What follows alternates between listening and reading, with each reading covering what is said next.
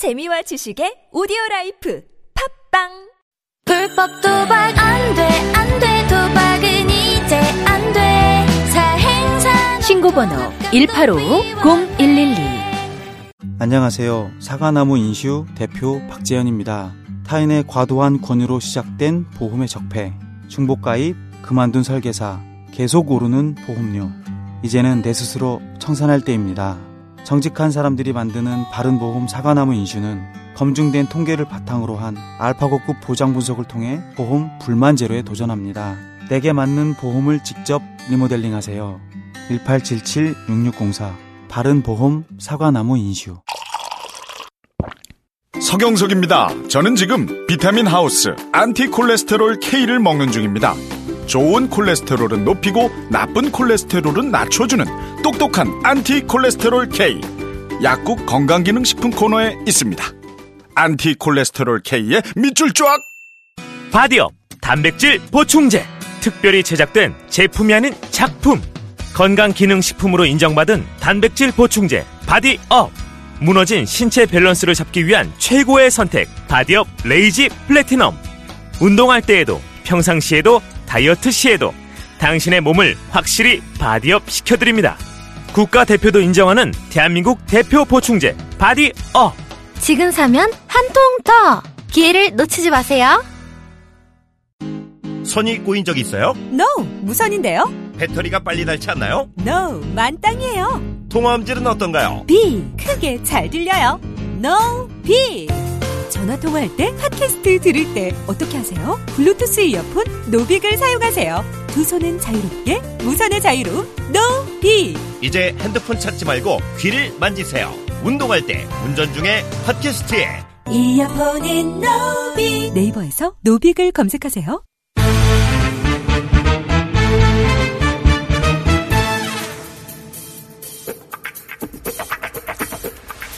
정치 구단주. 예 박지원 의원 나오셨습니다. 민주평화당이죠. 평화민주당, 민주평화당 헷갈립니다 계속. 예. 민다 알아듣는데 공장장 지능이 낮습니다. 자 오늘 어디서부터 시작할까요? 어, 항상 나 나오시기 직전에 페이스북에다가 제가 페이스북을 안 해가지고 잘 모르는데 저희 작가들이 알려줘요. 어, 오늘도 나가는데 공동교섭단체 구성 이야기, 한국당 밤이당 어쩌고 저쩌고, 김영철 이야기 예상됩니다. 그리고 또 틀림없이 안철수 대표 얘기할 텐데. 그건 뭐, 저, 공장장의 단골 메뉴기 때문에 저는 절대 답변 안 합니다. 이제 안철수 얘기하기는 틀렸어요. 지났어요. 틀- 틀렸어요. 하실 것이면서. 예. 어쨌든, 이, 어제가 바로 저희 노회찬 대표가 나오신 날이라 가지고, 이렇게 얘기하시더라고요. 정중하게 검토해보겠다. 거기는 이제 의사결정 구조가 의원들만 결정하면 되는 게 아니니까 쉽지가 않은 거죠. 그쪽도. 그렇죠. 예. 예. 쉽지가 않은 건데, 민주평화당에서 먼저 나- 나온 얘기지 않습니까? 일부 의원들 통해서. 그죠? 어떤, 어떤 이야기가 오갔어요?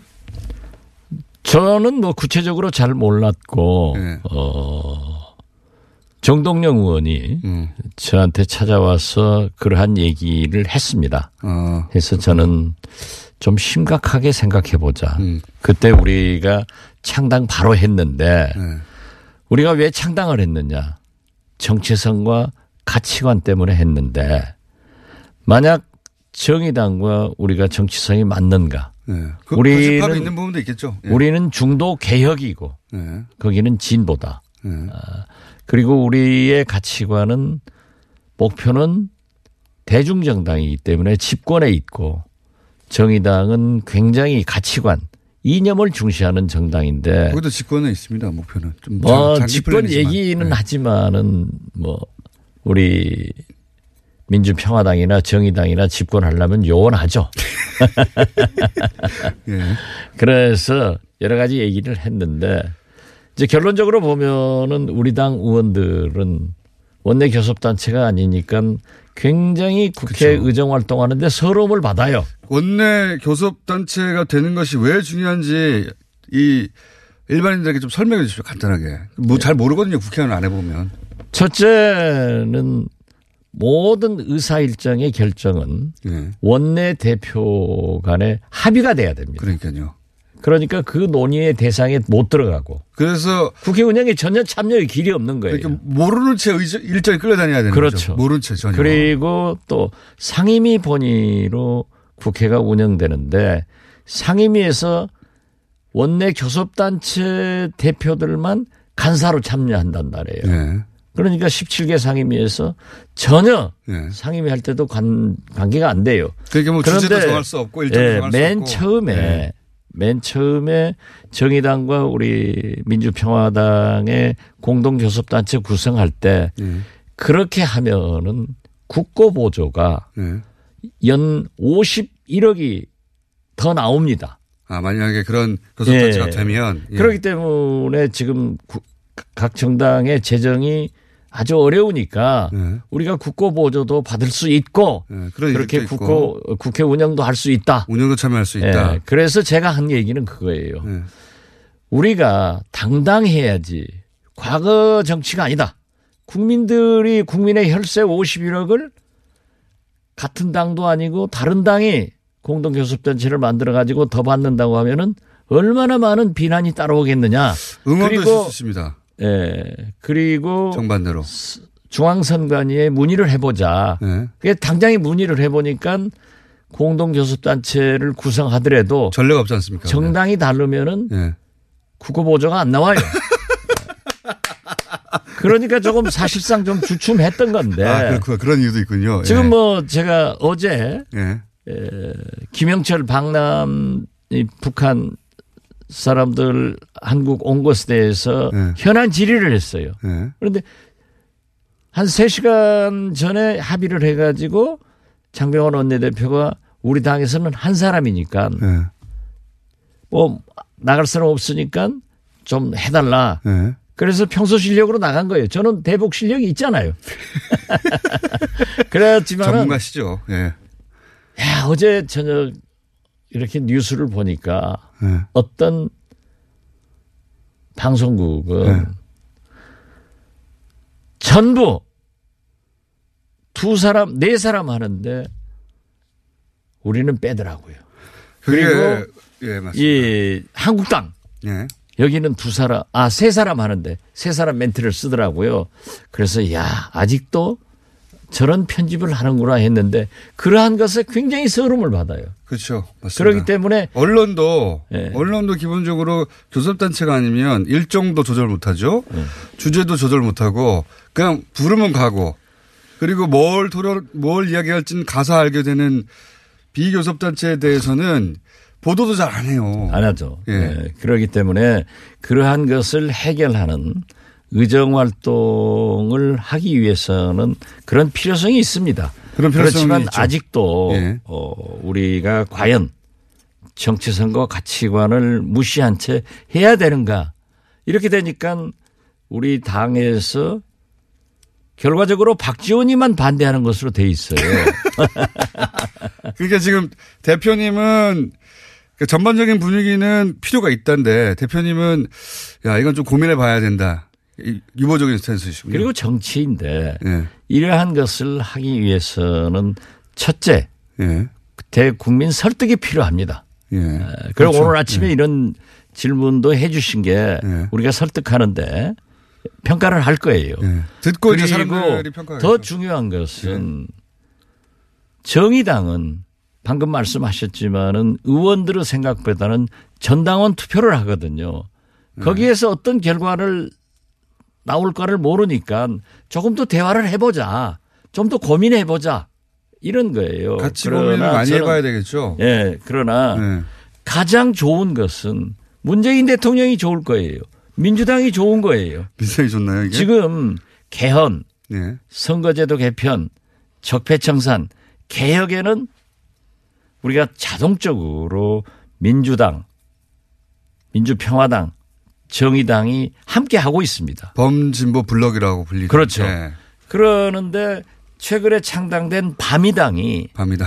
자기들은 부인하면서도 급속도로 예. 한국당 화 돼 간단 말이에요. 지금 뭐든지 같이 하는 거예요. 지금 같이 어제 하고 있- 대정부 같이 하고 있나요? 현안 질의도 똑같아요. 그래요? 예.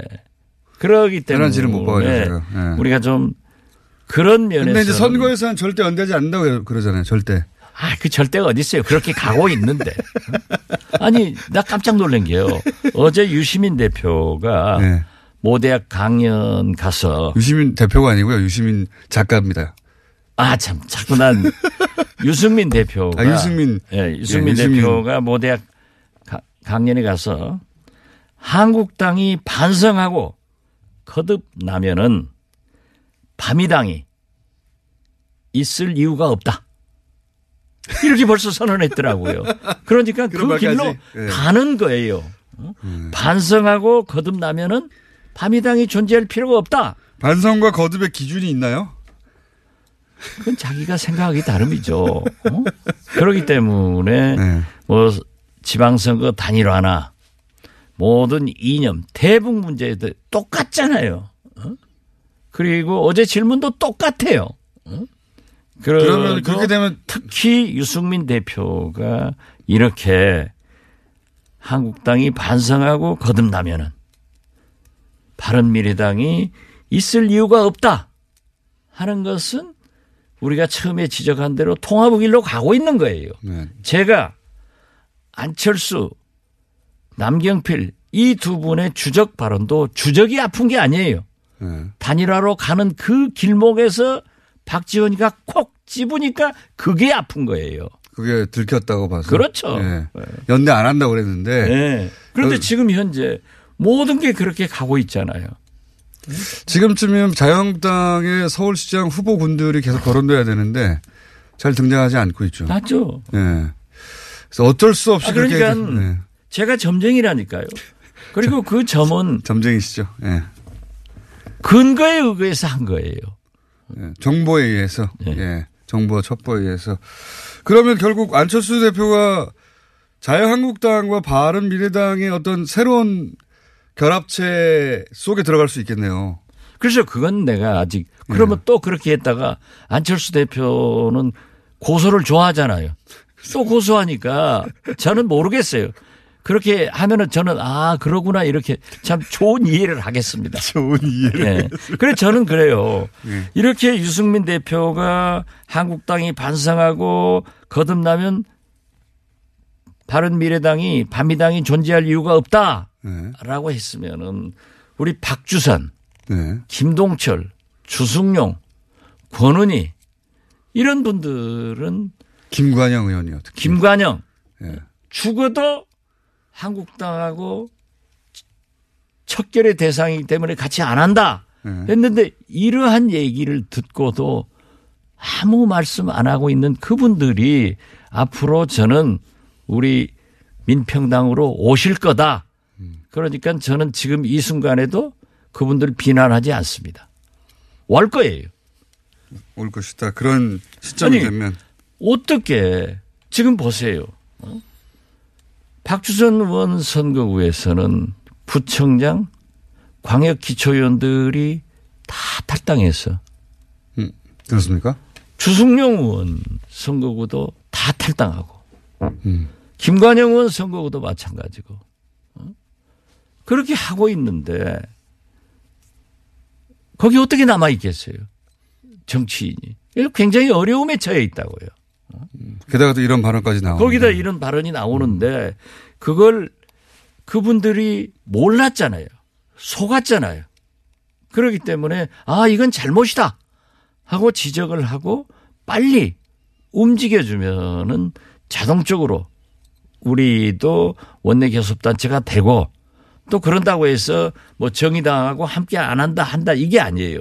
우리도 좀 심사숙고해서 생각을 해야지. 그래서 제가 얘기를 했어요.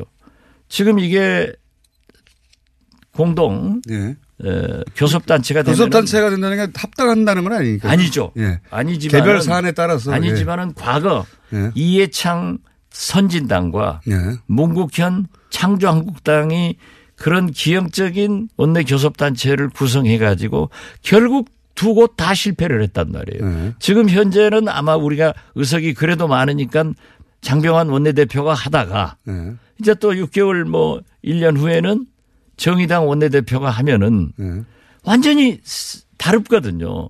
공통점도 있다니까요. 그렇, 그랬을 때 과연 그것을 어떻게 극복할 수 있는가 이런 것들이 문제가 됩니다. 되긴 되겠죠. 예, 되죠. 그러나 지금 현재는 한국당 바미당의 저 가속화되는 보수화 예. 국정 방해 이런 것을 민주당, 민평당, 정의당이 예. 개혁 세력으로서 적폐청산하고 개혁하는데 새로운 대한민국을 만드는데 남북 관계를 개선하는데 합쳐주자. 또 개헌과 선거제도 개편 문제에 대해서도 우리가 공동 보조를 하자. 이런 그렇죠. 것에는 나는 적극적으로 동조를 합니다. 자, 그 공동교섭단체는 그러면 양쪽 모두, 예, 어, 깊이 논의해 보는 것으로, 예. 그렇죠. 예. 그러니까 저만 하더라도 예. 오늘 만약 이 방송을 우리 민주평화당 의원들이 들으면은 특히 조배숙 대표나 어, 장병환 대표 예. 제일 좋아할 것은 아마 정동영 의원이 들으면은 굉장히 좋아할 거예요. 아, 음. 박지원 대표도 마음이 바뀌고 있구나. 아, 처음에는 좀 더 강하게 반대하셨군요. 아, 난 절대 안 된다. 처음에는. 아, 이걸 예. 설득해야 된다. 네. 그리고 어떻게 우리가 국고보조 더 받으려고 그런 짓을 안 하냐. 국가부조가 세워서는 아닌 것 같아요, 지금 보니까. 네, 그러면은 바로 근데 그거는 맞죠. 다행히 오히려 오히려 잘 됐어요. 없으니까 예, 더잘된 그러니까 거죠. 예. 국민들이 이러한 것을 필요하니 아니냐만 지금 현재. 이 이번 평창 올림픽을 치르고도 물론 일부 보수 국민들에서는 절대 우리를 비난하겠지만은 많은 음? 남북 평화를 바라는 국민들 개헌과 지- 선거제도 개편 어?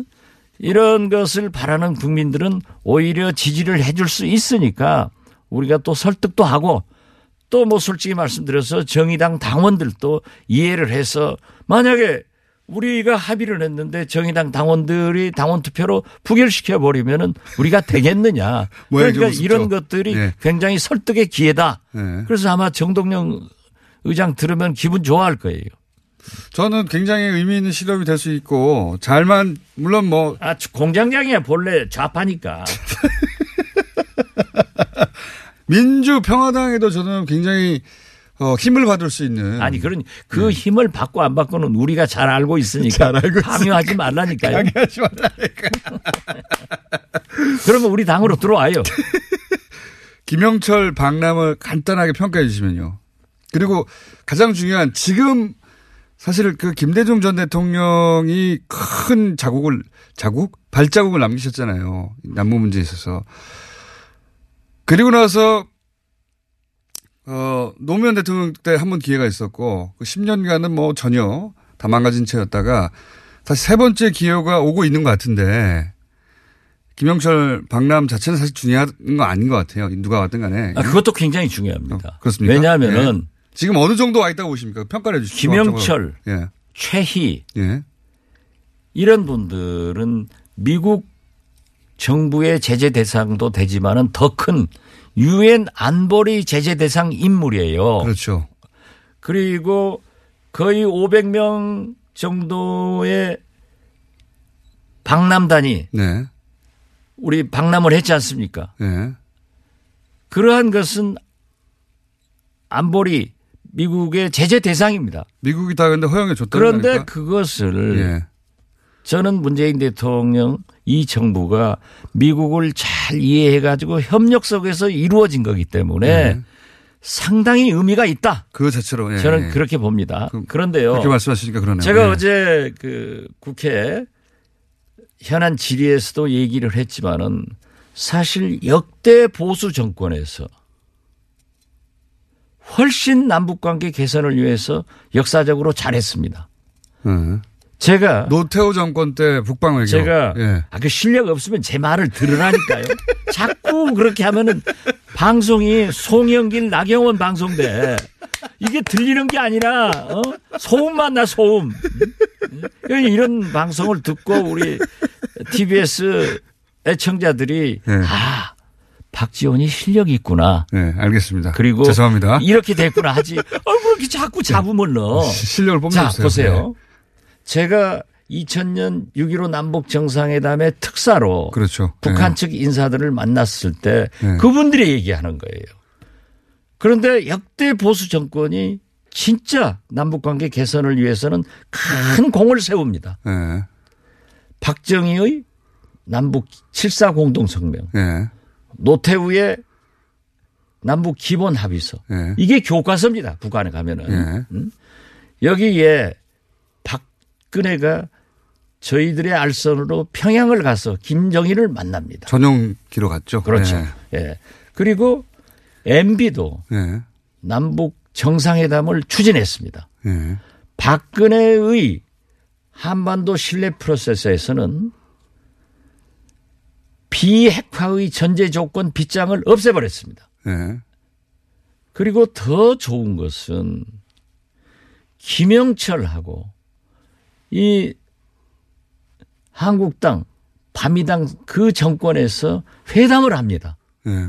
그리고 3년 전, 군사회담을 하죠. 예, 예. 3년 전 인천 아시안 게임 때 바미당 한국당 국회의원들이 인공기 옆에 가서 우리는 하나다 라고 북한 선수를 응원합니다. 그리고 때도 가고요. 예. 그 제재 대상 인물인 황병서 정치총국장, 강경파인 최용해, 예. 김양건 이런 분들한테 악수하려고 뛰어다녔습니다. 폐막식 때 군복 입고 왔죠. 그리고 그렇죠. 예. 그렇게 남북 관계에 기여를 하신 분들이 왜 그때는 비행기로 오니까 활주로에 안 들어 넣어요? 왜 그때는 체포하지 않고 사살 안 시켰어요? 이제 하니까 천안함 얘기하면서 어? 통일대로에 들어 눕고 예. 어? 체포해라 사살해라 이런 것은 말이 안 된다. 그때는 옳았고 지금은 틀리냐. 어? 그래서 그걸 지적하는 거예요. 그래서 저는 이 김영철 이 이분들의 방남은 유엔 제재도 미국도 특히 문재인 정부와 트럼프 미국 정부 간에 굉장한 신뢰가 쌓여 있고 협력이 이루어진 결정판이다. 저는 그렇게 봅니다. 이제 알아들었겠어요? 잘 알아들었습니다. 그 정도는 알아야 돼요. 잘 알아들었고요. 그러면 경험으로 보시건데 직접 남북 관계를 최전선에서 조율하셨던 경험으로 보시건데 지금 잘 가고 있는 겁니까? 잘 가고 있습니다. 그렇습니까? 제가 이 방송에 나와서 그랬잖아요. 문재인 대통령이 평창 기차 속에서 미국 MBC 기자 인터뷰를 할때 한미 군사 훈련을 연기를 요청하겠다. 하니까는 우리나라에서도 바글바글 끓고 미국에서도 바글바글 끓었어요. 네. 그때 저는 한미 정부 간의 합의가 됐다. 음. 그리고 지금 미국에서 저렇게 에, 거부 반응을 내는 것은 북한을 압박하기 위해서 이루어진 건데 이번에는 아주 제대로 잘 협력을 해서 평창 동계올림픽을 강원도 동계올림픽으로 전락시키지 않고 평화올림픽으로 흑자까지 내는 대성공을 했다. 저는 그렇게 봅니다. 알겠습니다. 아, 오늘 여기까지 해야 되겠습니다. 오늘은 여러 번 혼난 제가 그런데 사실 예. 한마디만 더 말씀드리지만은 지금 남북 정상회담을 앞두고 북한 특사를 파견하자 예. 이런 얘기를 하고 있지 않습니까? 저는 어제 국회 시정 저 대, 대정부 질문에서 그런 얘기를 했어요. 그 전에 미국으로 미국 특사를 먼저 보내고 예. 한미 정상회담을 해서 이번에 김영철과 김여정과 김영남과 대통령과 우리나라 정부 고위층 사이에 나눈 얘기를 우리 국민들한테 지금 밝히지를 못하고 있잖아요. 그렇죠. 상당한 얘기가 왔고 갔을 거예요. 그렇겠죠. 그 얘기를 트럼프 대통령에게 자세히 설명해서 음. 그분이 결정할 수 있도록 하는 것이 순서다라고 했더니 언론에 보도 많이 되더라고요. 전문가들은 다 그런 얘기 하더라고요. 북한이 아니다. 미국을 먼저 미국입니다. 미국을 보내야 네, 된다. 그래서 미국의 한미 동맹과 한미 신뢰가 필요하고 어떤 의미에서 보면은 김정은 위원장도 문재인 대통령으로부터 트럼프 대통령의 음성을 듣고 싶어 하고 있습니다. 다시 말해서 북한 핵은 북미 간의 문제이기 때문에 맞습니다. 그러한 것을 하는데 지금 현재 문재인 대통령께서 이번 굉장히 우리가 염려했잖아요. 처음에는 예. 그런데 그 평창 올림픽을 치르면서 잘했기 때문에 거기까지 가서 정상회 남북 정상회담을 하는 것이 좋다. 그리고 패럴 패럴림픽. 올림픽 이 기간이 평화의 기간이기 때문에 한미 군사훈련 문제 같은 것도 한번 음. 북한도 열병식을 축소해서 그렇죠. 해줬기 때문에 우리도 한번 성의를 보일 필요가 있지 않느냐 이런 걸 제안했습니다. 알겠습니다. 아, 남북 문제 전문가이시자 저를 항상 타박하시는 민주평상의 박지원 의원이었습니다. 감사합니다. 감사합니다. 질병은 만 가지가 넘지만 원인은 오직 하나.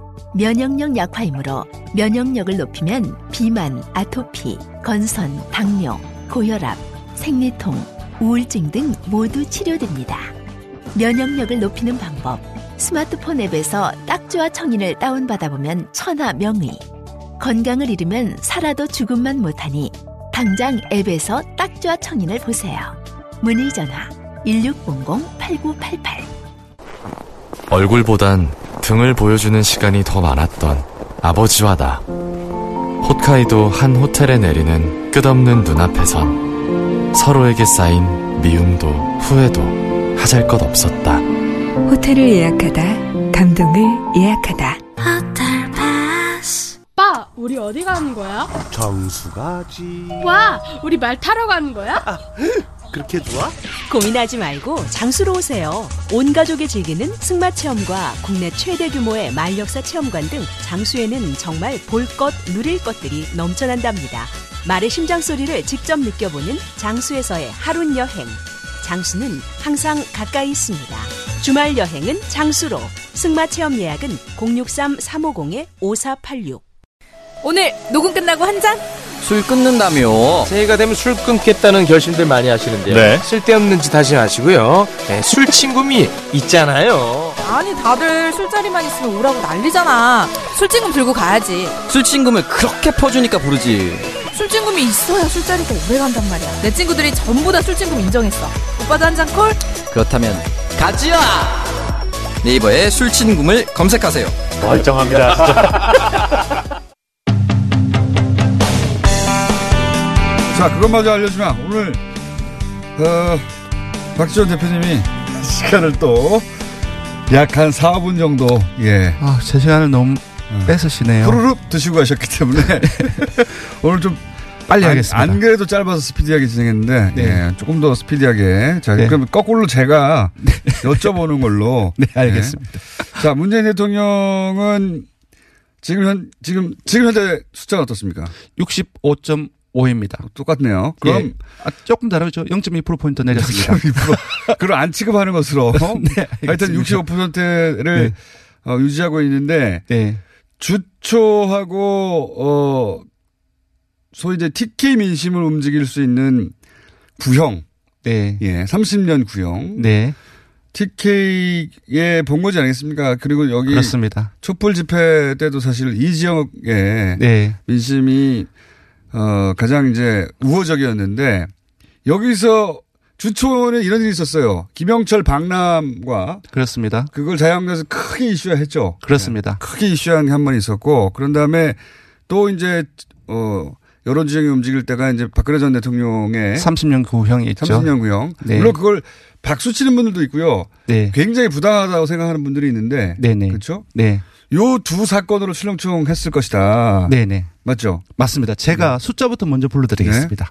그래서 문재인 대통령 65.5%이고요. 부정평가는 30.6%입니다. 좀 올랐습니다. 네. 더불어민주당은 거의 비슷합니다. 0.1%포인트 오른 49.4%이고요.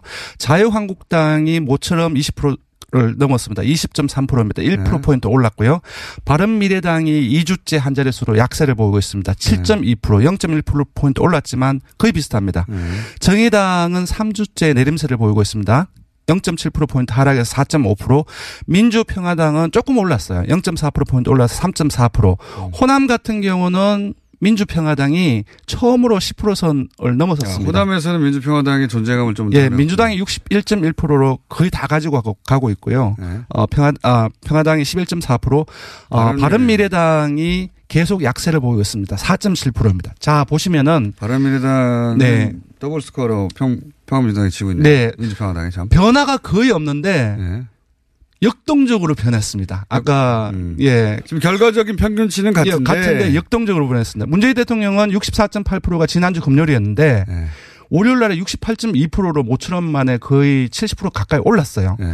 근데 어제 62.7%로 떨어졌습니다. 비슷한 현상이 네. 어, 민주당에도 일어났습니다. 금요일 날에 지난주 금요일에 47.5%로 어, 기록했다가 네. 51.3%로 월요일 날 올랐어요. 근데 수요일 날에 47.2% 상당 폭이죠. 떨어졌습니다. 자유한국당 거꾸로겠네요. 바양 맞습니다. 거꾸로입니다. 자유한국당은 지난주 금요일 날 19.6%였어요. 근데 월요일 날에 18.9%였고 떨어졌다가 근데 어제 21.8%로 지금 일간입니다. 전부 올랐습니다. 완전 반대죠. 물론 요걸 평균 내면 거의 네. 비슷한데 네. 평균 내면 비슷한데 지금 이제 기점으로 두 사건을 거론했는데 한 사건이 김영철 박람으로 맞습니다. 자유한국당이 통일대교에 가죠. 네. 가서 어 풍찬 노숙을 했죠. 맞습니다. 예. 지금 저희들이 그때 보고- 확 떨어졌어요. 예, 저희들이 보고 있는 것은 어 통일개교의 그러한 어떤 퍼포먼스. 모습들 퍼포먼스가 어 사실상 일반 국민들 같은 경우 이미지로 판단하는 게 되게 많거든요. 그렇죠. 예. 이제 장재원 의원의 모습이라든지 그런 걸 이미지로 판단하기 때문에 부정적 여론이 사실상 많이 돌았던 게 사실입니다. 네. 그래서 지금 이제 월요일 날의 변화는 그 사실상 좀 장애 투쟁의 그런 어떤 이미지의 어떤 부정적 효과로 인한 반사이기 아닐까라는 예, 노력과는 상관없이 예. 확 떨어졌어요. 맞습니다. 예. 근데 이제 화 수요일날 거치면서 이제 여- 당청 같은 경우는 많이 떨어졌고 네. 한국당은 올랐지 않았습니까? 어, 박근혜 대통령에 대한 30년 구형 이것이 정말로 컸던 것 같아요. TK 지역에서 네, 이것이 극명하게 굉장히, 맞습니다. 예, 극명하게 예. TK 같은 경우는 문재인 대통령 지지율이 처, 어, 거의 어, 지지율이 낮아졌을 때도 TK에서도 긍정 평가가 높았는데 네. 아주 정말 어 제가 보기에는 한 두세 번째인 것 같은데 예. 처음 아 두세 번째 만에 부정 평가가 높게 아, TK에서 높게 나타났습니다. 그렇죠. TK 60대 이상 네네. 보수층에서 박근혜 전 대통령 30년 구형에 대해서 네네. 이거 선거도 아니에요. 맞습니다. 구형인데 이제 구분을 잘 못하는 경우도 있으니까. 예, TK에서 9.8% 포인트 빠, 빠져가지고 네. 38.8%가 나왔고요. 민주당 역시 많이 빠졌습니다. 27.1% 나왔고요. 한국당은 40%대로 올랐었습니다. 되게 비슷했는데 네. 예, 지금 많이 TK 에서. 벌어지는 상황입니다. TK에서 박근혜 전 대통령 구형인데 네네. 예, 선고가 아니라 구형인데도 이미 30년 감옥에 들어가는 걸로 결정된 것으로 받아들인 연령대들이 네네. 많이 있어요 실제로. 예. 그리고 그런 효과도 있고 네, 그렇습니다. 요 TK 지역에서의 여론의 큰 폭으로 움직임 그러니까 이것도 역시 자유한국당이 노력하고는 상관없어요. 네네. 어, 상관없이 자, 앞에 것은 자유한국당의 노력과 정반대로 네네. 지지율을 깎아먹은 거고 이번엔 자유한국당의 노력과 상관없이 네. 박근혜 전 대통령의 선거만으로 이렇게 큰 폭수로 움직였다. 예, 지금 시간이 없어서 더 말씀드리기 힘들지만 보수층에 대한 어떤 자유한국당으로의 결집 현상도 상당히 많이 나타나고 있고 이러한 현상은 조금 조금씩이긴 하지만 어, 선거가 이제 지선이 얼마 나- 남지 않았지 않습니까? 계속 자유한국당의 지지율은 조금씩 높아질 가능성이 매우 높다라는 생각이 듭니다. 이 전선에 서야 되니까요. 선거 네. 때는 네. 지금 이제 자유한국당의 고민이 이제 확 될 것 같아요. 네. 자유한국당의 노력으로 올라가는 경우는 별로 없는데 네. 박근혜 전 대통령 때문에 이렇게 훅 크게 움직이면은 근데 박근혜 전 대통령 관련해서 친박들 다 출당하거나 근데 이 뭐, 효과 같은 예. 경우는 사실상 가지 효과에 그칠 가능성이 높습니다. 선거 때 이거 이용하고 싶거든요. 정치인들은. 근데 시간이 없어서 빨리 다음으로 넘어가겠습니다. 마지막 이명박 네. 전 대통령 구속 수사 해야 하는가 저희가 물어봤습니다. 예, 이제 구속 아 이제 소환이 임박했다고 지금 알려지고 있는데요. 네. 숫자부터 알려드리면은 찬성한다가 아, 67.5%이고요. 반대한다가 그러니까 26.8%로 한 10명 중 7명이 대다수가 찬성을 하고 있고요. 여기서 주목할 점은 매우 찬성한다. 네. 강하게 구속을 해야 된다는 의견을 가진 사람이 52.6%가 나왔습니다. 요게 보통 절반 이제 이상이 나왔습니다. 찬성한다고 찬성하는 편이다라고 묶었을 때 보통은 매우 찬성은 한 3, 40 정도 되고 네, 그죠? 네. 어떤 사안이든 간에 네. 찬성하는 편이다가 거의 비슷하거나 좀 더 많을 때도 있는데 이건 네. 찬성에서는 압도적으로 매우 찬성이 많네요. 마- 맞습니다. 전체적인 어떤 찬반 결과도 그렇지만 특이하네요. 예, 예. 태도의 강도를 봤을 때좀 이명박 전 대통령의 헤매에 대한 국민들의 인식을 알 수 있는 부분들로 역시 대부분의 어떤 지역 아, 그 모든 연령층, 그 정당 지지층, 뭐 진보층 중도 전부 다 우세한데? 높은데 한국당과 보수층 그리고 TK. TK하고 바른 미래당이 어 반대가 매우 높거나 우세한 양상을 보이고 있습니다. 한국당의 전신, 바- 한국당 바른 미래당의 전신인 정당에서 본인들의 뿌리가 되는 정당에서 배출한 대통령이니까 그럴 수밖에 없죠. 예. 네. 자, 개- 조사기호 알려주시죠. 네. 이번 주중 조사는 TBS 의뢰로 어, 이번 주 월요일부터 수요일까지 조사를 했습니다. 전국 19세 이상 1,503명을 대상으로 했고요. 유무선 전화 면접, 자동응답 혼용 방식으로 실시를 했습니다. 표본 오차는 95% 신뢰 수준 플러스 마이너스 2.5% 포인트, 응답률은 5.5%였습니다. 리얼미터 권순정 시장이었습니다. 고맙습니다.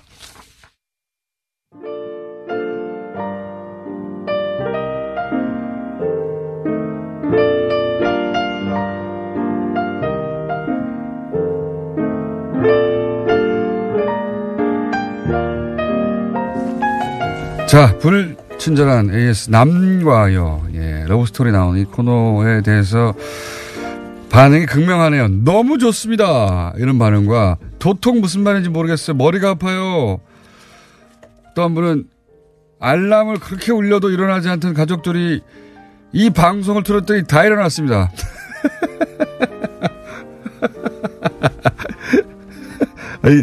제일 재밌는 건 이거네요. 남과 여, 연령 등급을 둬야 되겠습니다. 어, 4살 난 저희 아, 아이와 같이 듣는데, 아이가 너무 무서워하네요. 내용, 내용과 상관없이 너무 무서워하는 거예요.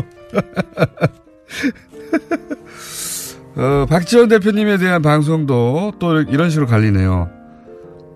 아니, 박지원 대표님을 차츰 사랑하게 되었네요. 이럴 수가. 박지원 대표님과 노회찬 대표님은 박빙. 또 한 분은 리얼미터를 더 듣고 싶습니다. 박 대표님 시간을 좀 줄여주세요. 이런 분도 있고요. 재밌습니다. 예. 그 외에 손님이 떡을 다 사고 김원준 공장장의 라디오를 듣느라 계속 그 자리에 앉아 계시네. 바빠 죽겠는데. 아, 이거 왔군요. 병실 배틀. 어제 이제 어떤 할아버지가 TV조선을 크게 틀어놨길래, 어, 본인이 뉴스 공장을 하루 종일 틀어가지고 서로 방송 배틀이 벌어졌다고 했는데, 어, 병실 배틀에서 이겼다고 합니다. 어떻게 했는지 써주셔야지. 그냥 이겼다고. 어떻게 했는지 써주세요. 김종환 씨. 네. 여기까지 하겠습니다.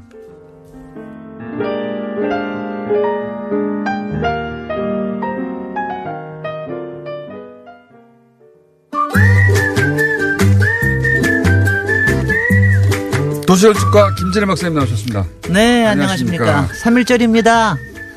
그러니까요. 저는 태극기, 태극기의 의미를 정말 새롭게 찾아야 되는 날입니다. 새롭게 찾아야죠. 태극기 굉장히 태극기 많이 오늘 광장에 오늘 나올 텐데. 많이 보실 텐데. 네. 아, 정말 이 만세 운동, 운동에, 운동으로 정말 저걸 해야 되는데. 만세 운동 때 들고 나온 건데 이게. 글쎄 말이죠. 예. 네. 지금은 이제 성조기하고 세트로 들려서 가끔 이스라엘 국기와 함께 등장하고 말이죠. 있습니다. 이스라엘 국기까지. 제가, 제가 마침 3일절에 오늘 뉴스 공장에 나오게 돼서. 네.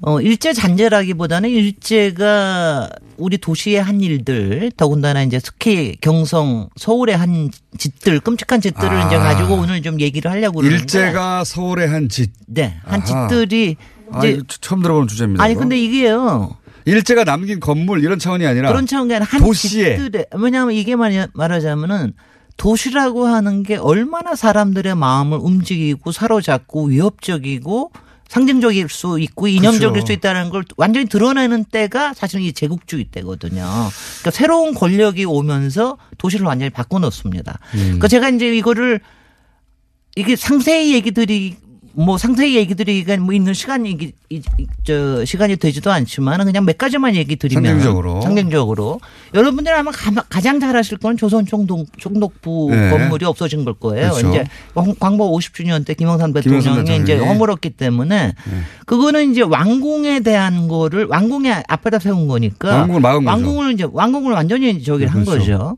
경복궁 앞에다가 일제 건물 세워버린 거니까. 그런 거죠. 그다음에 이제 서울역을 세운 거는 뭐 굉장히 좋은 것 같지만 이거는 완전히 식민지를 이제 마- 그야말로 수탈하는, 수탈하기 위한 그렇죠. 수단입니다. 이거로 이거로 전국에서 저기를 하고요. 그 전국에서 이제 물자를 실어와 가지고 그다음에 서- 네. 그러면서 성벽을 완전히 허물어 버립니다. 네. 이거는 이제 그러면서 이때부터는 이제 모든 걸 근대화라는 이름으로 다 하지만 성벽을 다 허물어 버리고 그다음에는 원래 조선 저 조선 시대 한양의 구조는 이렇게 도로가 이렇게 격자형이라는 게 없어요. 그러니까 이렇게 크게 육조거리, 그러니까 네. 지금으로는 세종로하고 그다음에 운종가, 종로 네. 요것만 있고 나머지는 그냥 다 이렇게 거미줄처럼 퍼져 있는 거였는데 이, 이 이외에다 격자를 다 해버립니다. 음. 그러니까, 그러니까 충무로나 율곡로나 뭐 저기 청계천로나 을지로 생기는 게 다 이때 생긴 거예요.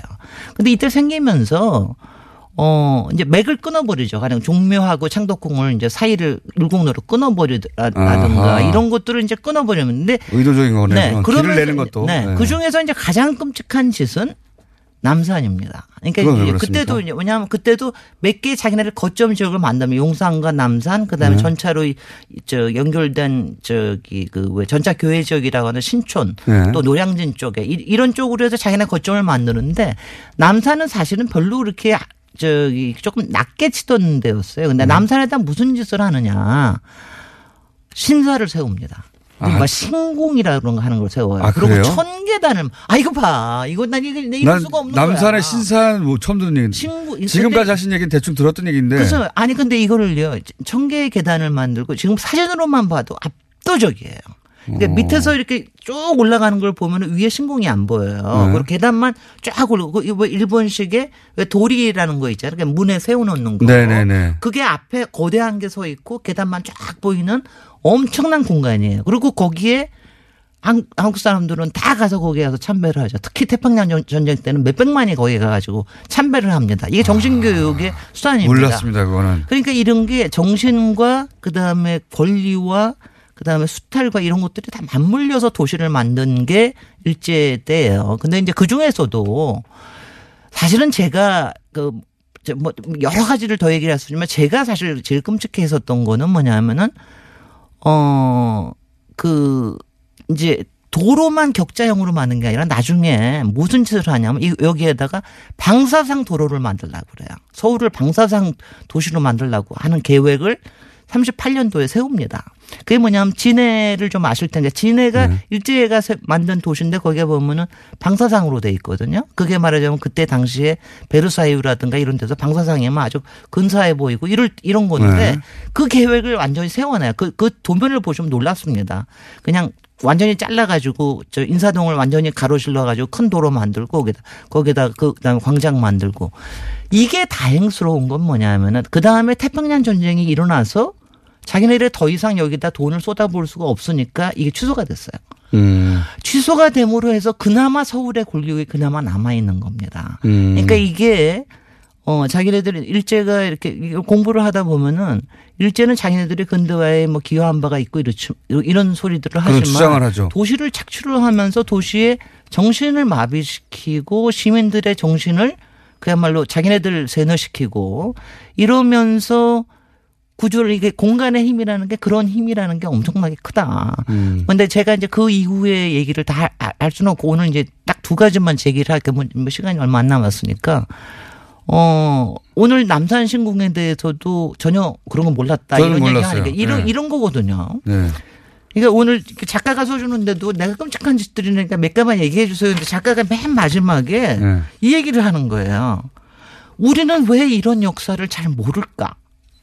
이게 저는 굉장히 중요한 일, 중, 중요한 거라고 하는 생각을 해요. 왜냐하면 음. 지금도 사실은 근데 그 일제 덕분에 우리가 근대화됐다고 하는 주장을 주장들이 최고 수준의 학자들이 하고 있으니까요. 말이죠. 근데 그 이- 서울대학교에 있는 사람들이 근데 이제 김영삼 대통령이 그때 역사 바로 세우기 하면서 그때 당시에 광복 50주년 하면서는 상당히 좀 이런 얘기들이 좀 됐는데 네. 사실은 이런 게 일상적으로 배워야 됩니다. 더구나 이 작가는 건축가 나온 사람이에요. 근데 그런 거 하나도 몰라요. 안 배우는 거예요. 그렇죠. 그러니까 이런 거 어릴 때부터 배워야 됩니다. 맞아요. 아, 네. 배워야 돼요. 그거 하나 하고요. 그다음 네. 두 번째는 그러니까 그러니까 공간이라는 게 참 흥미로운 게 흔적이 남아 있지를 않으면 기억이 다시 새롭게 나올 수가 없어요.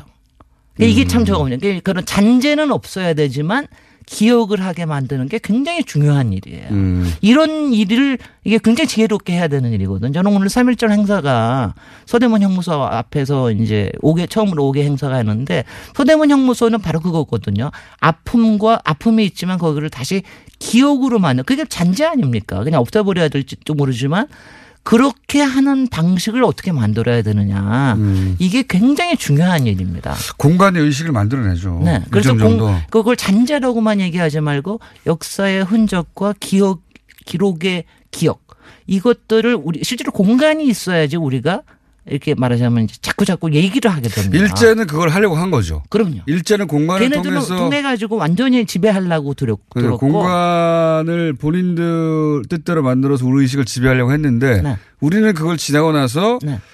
어, 이 공간이 의식에 영향을 미치는 것에 대해서 무심하거나 모르거나 가르치지 않고 지나가고 그래서 있는 거죠. 말이죠. 예, 그래서 거기 그런 부분들에 대해서 제가 음. 좀 이제 오늘 마침 3일절이니까 저, 뭐 저도 이거를 공부하고 연구하면서 굉장히 많은 자료들을 이제 보게 돼. 요새는 이제 많은 자료들이 좀 나와 있어요. 학, 학술적으로는 이제 굉장히 많이 연구가 되어 있는데 이거를 대중의 기억, 우리가 이제 사- 정말 다 같이 집합적으로 시민으로서 기억하는 이런 것들은 앞으로 굉장히 필요할 것 같습니다. 그런 집단 지역 굉장히 중요한데 그건 학교에서부터 가르쳐야 되거든요. 그럼요. 어릴 때부터. 어릴 때부터 가르쳐야 됩니다. 그래서 자연스럽게 네. 그 우리나라 사람들이 독도는 우리 땅이라고 배운 이후로부터 그냥 자연스럽잖아요 모든 그- 게. 그렇습니다. 그런 네. 그렇게 자연스럽게 습득해야 될 기본 지식이다. 그런 거를 이제 좀 이제 좀 적극적으로 하십시다. 네. 그, 신, 그, 남산 신사 말고 또 있나요? 혹시 충격적으로 알. 알게 되면 은 사람들이 그랬어? 그래서는 아까 뭐 제가 얘기한 도시계획은 도면 뭐 저희 저희는 뭐 전문 분야에서는 굉장히 충격적인 거거든요. 아, 도면. 그다음에 그다음에 세운상가 같은 것도 일제 때문에 세- 만들어진 아? 거거든요. 일제 때? 그때 그거 태평양 전- 전쟁 동안에 시간이 다 됐습니다. 네. 다음 주에 하겠습니다. 김진애 박사님이었습니다. 안녕. 감사합니다. 안녕.